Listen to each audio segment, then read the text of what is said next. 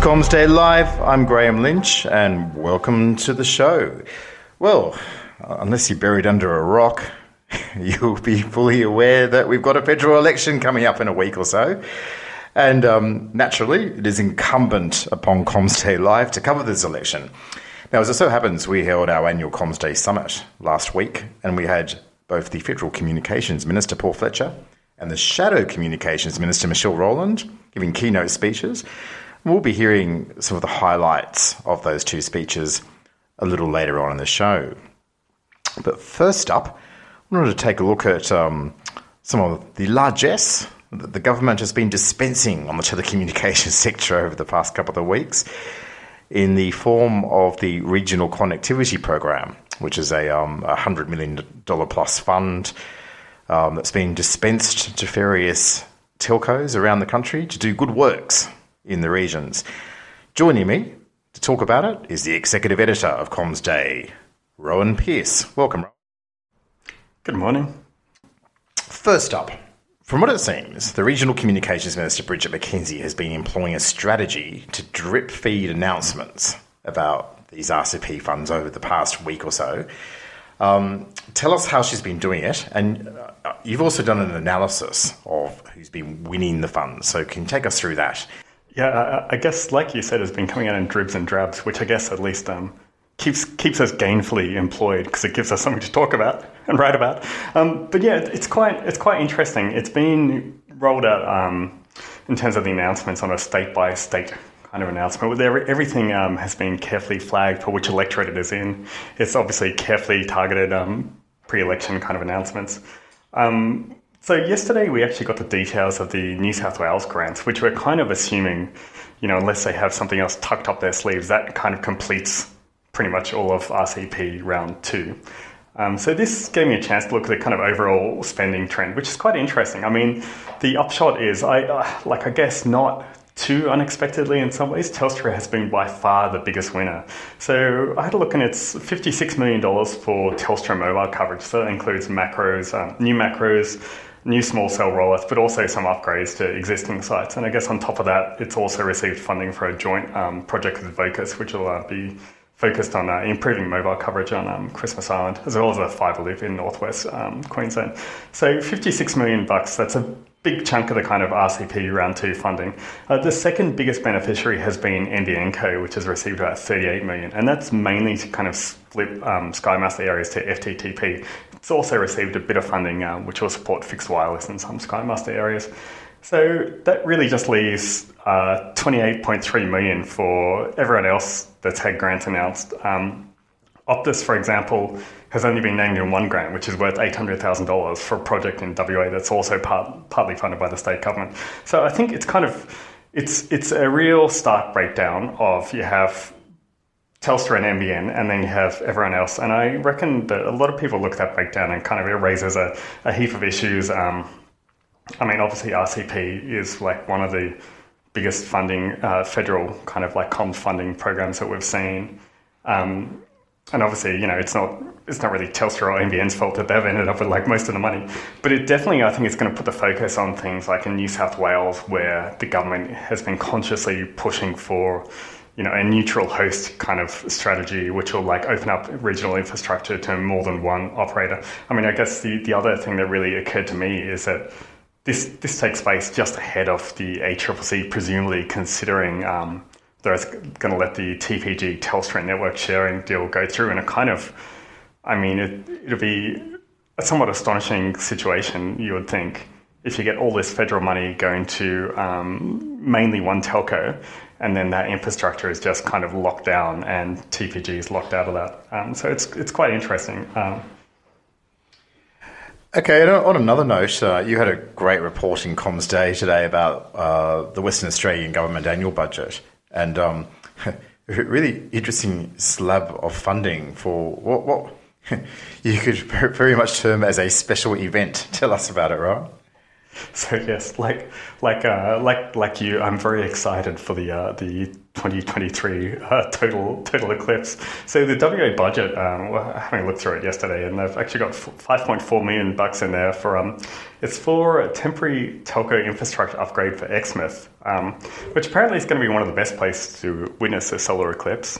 Um, and I guess yeah, it's one of those kind of like quite niche budget um, budget items. Uh, we we did take a look, and the eclipse is going to take 76 seconds on the 20th of April 2023. So it's kind of like your your per second um, uh, comms funding is quite high there.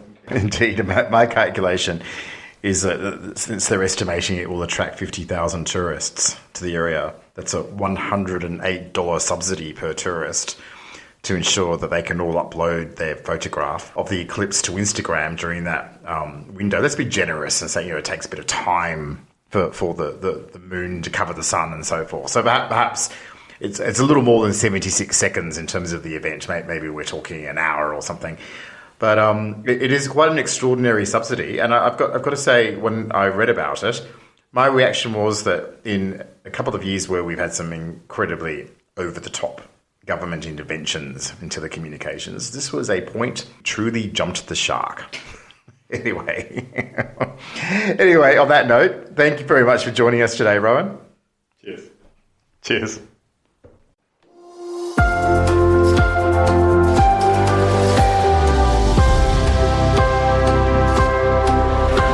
Well, moving on, as I was saying, we had both Michelle Rowland and Paul Fletcher the Shadow Commerce Minister and um, Serving Commerce Minister speak at our Comms Day Summit last week. Um, they they both position their speeches very much as you know kind of big keynotes, um, talking about what's happened over the past decade in, in telecommunications policy and looking ahead to what they will do if re-elected. In Paul's case, or elected to the um, elected to government in Michelle's case. Um, so we'll start off having a listen to what Michelle said, she, she, she gave us a bit of perspective on where she saw mistakes um, with the NBN, and, and none, none of it was new, but, but you know it's interesting to hear the nuances on what she's saying these days as opposed to what they might have said five years ago. And she also outlined um, her plan for what would happen if she is elected to government. My starting point is this I want Australia to be a high wage, high productivity country brimming with creativity and underpinned by a healthy democracy. While technology and industry evolve, the key principles remain the same. The economic challenge is to lift productivity and expand opportunity in an inclusive way.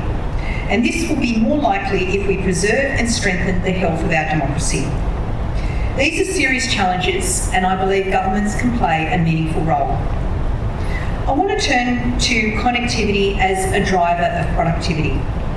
I believe that mobility is going to be transformational and also that the next wave of technological diffusion powered by connectivity will be a major driver of productivity growth, if not the major driver of that growth. True machine to machine connectivity and the coming wave of connected devices and sensors hold enormous potential for this country.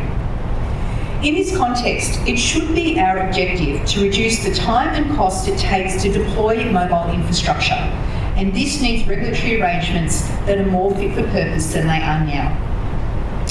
If after the next election I have the privilege of becoming the Minister for Communications, I will work with industry, across Parliament, and with jurisdictional stakeholders at all levels of government to pursue meaningful and sensible improvements to the existing carrier powers and immunities regime. This is about ensuring Australians obtain access to improved mobile connectivity sooner and more cheaply, and that Australia may, remains well positioned to take advantage of technological developments and remain globally competitive. I'm also of the view that there is scope to improve the capital efficiency of the telco sector.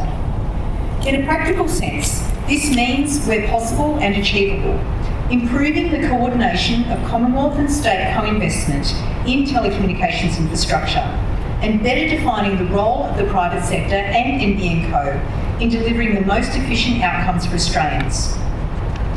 And if I'm Minister, that is something I and Labor will, Labor will pursue. The complexity of that task is not lost upon me, but any progress will be good progress and healthy for this industry. What Australians want is more reliable and faster connectivity. And our NBN policy, which was announced in November last year, will expand full fibre access to a further 1.5 million premises around Australia. This means that by late 2025, nearly seven in every eight homes and businesses in the fibre to the node footprint will have fibre access. And up to 660,000 of these additional premises will be in regional Australia. I want to note the important work of the RTIRC and Luke Hartsuyker as its chair. In conjunction with our support for Co's fixed wireless upgrade, which was outlined in the government RTIRC review response, this means that under Labor, 80% of the 3.7 million homes and businesses in regional and remote areas will have access to speeds of 100 megabits per second or more by late 2025. Currently, this stands at only 33%. This will be a tremendous outcome if it's achieved. We have also made clear that a Labor government will keep the NBN in public ownership for the foreseeable future. A public company with sprawling fibre assets is an enormous asset itself to Australia and has the possibility to create options for infrastructure efficiency and broader economic benefits that we've not yet foreseen. A key element of our connectivity plans will be the establishment of a $400 million fund to expand multi-carrier mobile coverage along roads as well as for regional homes and businesses. Investing to improve coverage along key road routes and transport corridors is not purely about quality of life and safety. In the long run, this will also create connectivity highways that support machine to machine connectivity. And to support this mobile coverage agenda, Labor will commit $20 million to commence in 2022 an independent national audit of mobile coverage. A competitive tender process will be used to identify a partner company capable of placing mobile signal measurement devices on Australia Post transport assets. Australia Post covers more road than any other logistics company in Australia. It has a transport fleet of over 15,000 vehicles, which are on the Australian roads across communities every corner of the country every single day. We believe this is a great example of leveraging a public asset in the form of Australia Post for public good. And we will use this data from the national audit to better understand where coverage and capacity issues exist, to better guide federal and state governments with their investment priorities, and to assist local government in better understanding where the connectivity gaps are. I'm also open to suggestions about how else this data could create value for the country. And if we have the privilege of forming government, we would welcome engagement on that subject. Labor has also committed $30 million to helping expand on-farm connectivity to enable more farmers to take advantage of productivity enhancing applications through connected machinery, sensor technologies and data. Farms which are more deeply embedded with technology isn't just good news for farmers, it's good news for the whole country. So I hope by now the message is clear. Regional Australians and Australians as a whole will have better and more reliable connectivity under a Labor government. I also want to talk about connectivity as a driver for national identity and social cohesion. Connectivity drives more than productivity and economic benefits. It drives immense social benefits too, including, as I said, national identity, social cohesion, and community well-being, which are the building blocks of a stable economy and a stable democracy. The health of our society, in turn, impacts the health of our economy. These elements are inextricably linked.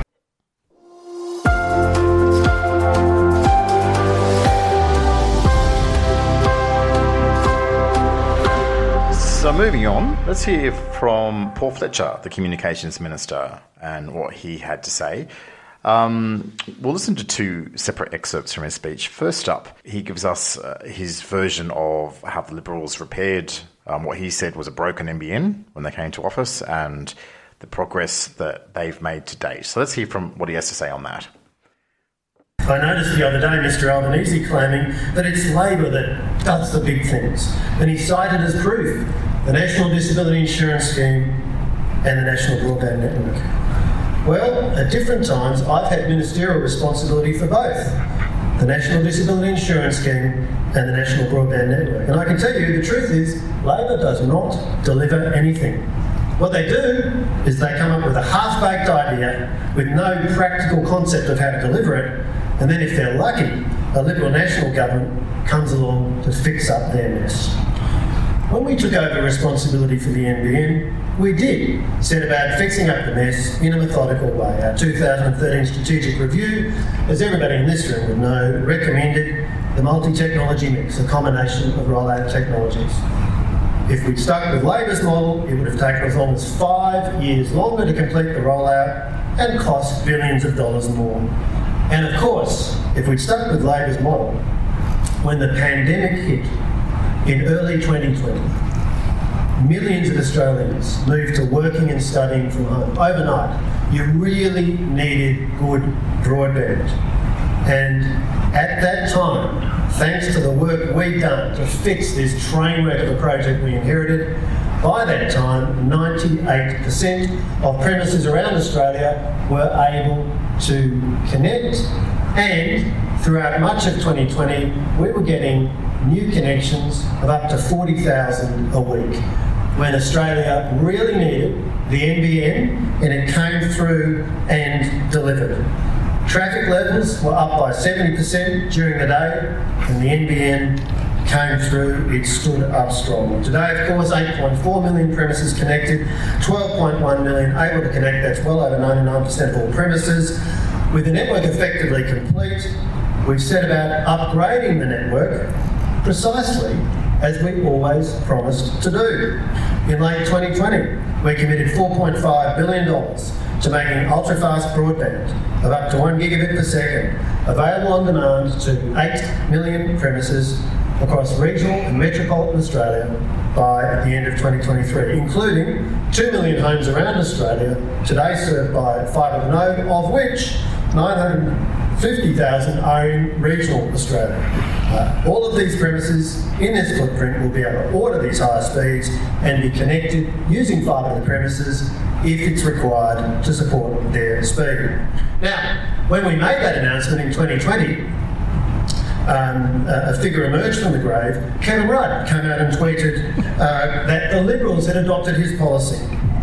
This was simply a telling reminder of just how little Kevin Rudd actually knows about network architecture and economics. Because our approach, very specifically, is to roll fibre down the middle of each street in the footprint, but only to connect the fibre to the customer's premises when the customer orders a speed high enough to require fibre. This is pretty basic business stuff. It's being efficient with your capital, and of course, it's what was done in the much more successful and cost effective New Zealand rollout. It's a fundamental change from Labor's misguided approach. But that detail apparently eluded Mr. Rudd. Another aspect of our $4.5 billion investment is the commitment of $700 million to establish nearly 300 business fibre zones around Australia, including 85 in regional Australia. Indeed, around 90% of all businesses in Australia now sit within a business fibre zone. And that means, first of all, uh, that you can order an NBN Enterprise Ethernet service delivered over a fibre optic connection to your business premises with no upfront charge, whereas historically the charge has been thousands, sometimes tens of thousands of dollars, and therefore, in practical terms, a disincentive to most small and medium businesses from ordering uh, a fibre connection. Secondly, we've reduced the wholesale charge, so it's now at the same level as in the CBDs of our big cities, and so in some areas, the saving per month in the wholesale charge is up to 67%. Now, I've had the chance to meet a number of businesses, particularly in regional Australia, that now have access to uh, the NBN Enterprise Ethernet service. And it's just been fascinating hearing about the way that businesses of all kinds are transforming what they do using high speed broadband and it goes right across the board. It's not just what would ordinarily be thought of as tech businesses, as I hardly need tell anybody in this room, of course, the way that business processes everywhere are transforming uh, for businesses to take advantage of cloud-based services, for example, means that, in effect, every business is a tech business. The availability of broadband is as important a decision for locating your business as things like transport connections, availability of land, availability of suitable premises, availability of employees. And our business fibre zone initiative responds to that reality, and the uh, feedback on the ground has been very, very positive. And then later on in his speech, um, Paul gave us a critique of the policy that Labor is taking into this election, namely that's an extension of the Fibre Connect program to cover pretty much most of the second half of the fibre to the node footprint that hasn't been contemplated by the existing policy that the Liberals have announced. Uh, well, first of all, they've copied the Morrison government's plan for the fixed line upgrade, and as I mentioned, that does involve them finally abandoning their foolish and expensive strategy of building a fibre connection to every home, regardless of whether the customer actually wants to order a speed uh, that is high enough that you need a fibre connection. Secondly, inherent in Labor's to do exactly the same as we are already doing through the end of 2023 with a further 2 million premises able to order a fibre to the premises service. Now, Labor also makes vague claims about going further beyond that point. But what's abundantly clear is that they've not done the detailed work about where these services will be delivered and how it will be funded. What we do know though is this that Labor lacks the technical understanding to properly plan or deliver their upgrades.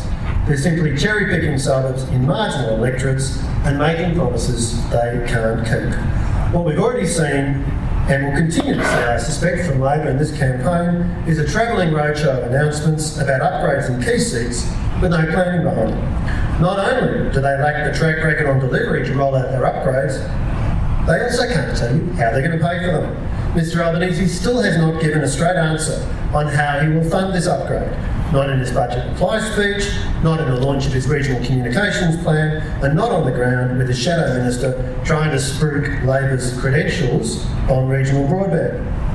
We all know what this very likely means more direct taxpayer funding of the NBN. By contrast, under the coalition, NBN is steadily reducing its loan from the government, more than $12 billion already repaid by NBN to the Australian taxpayer. Now, I'm not going to stand here today and announce a shopping list of additional upgrades in suburbs in marginal seats. What I will make perfectly clear is that a re-elected Morrison government will continue to drive for the maximum societal and economic benefits out of this vital national asset. So that's it. Paul Fletcher, and before that, Michelle Rowland, what they have to say. The election's in about a week. Um, looks like it's going to be a Labor victory, but you know you never know these things. They're often very close to call. So um, we'll, we'll, I guess we'll, we'll, know in about eight or nine days who our new minister will be. And uh, of course, if you want to know all about what's happening, stay tuned to Comms Day. Read us every day and listen to the podcast each week. We'll keep you up to date.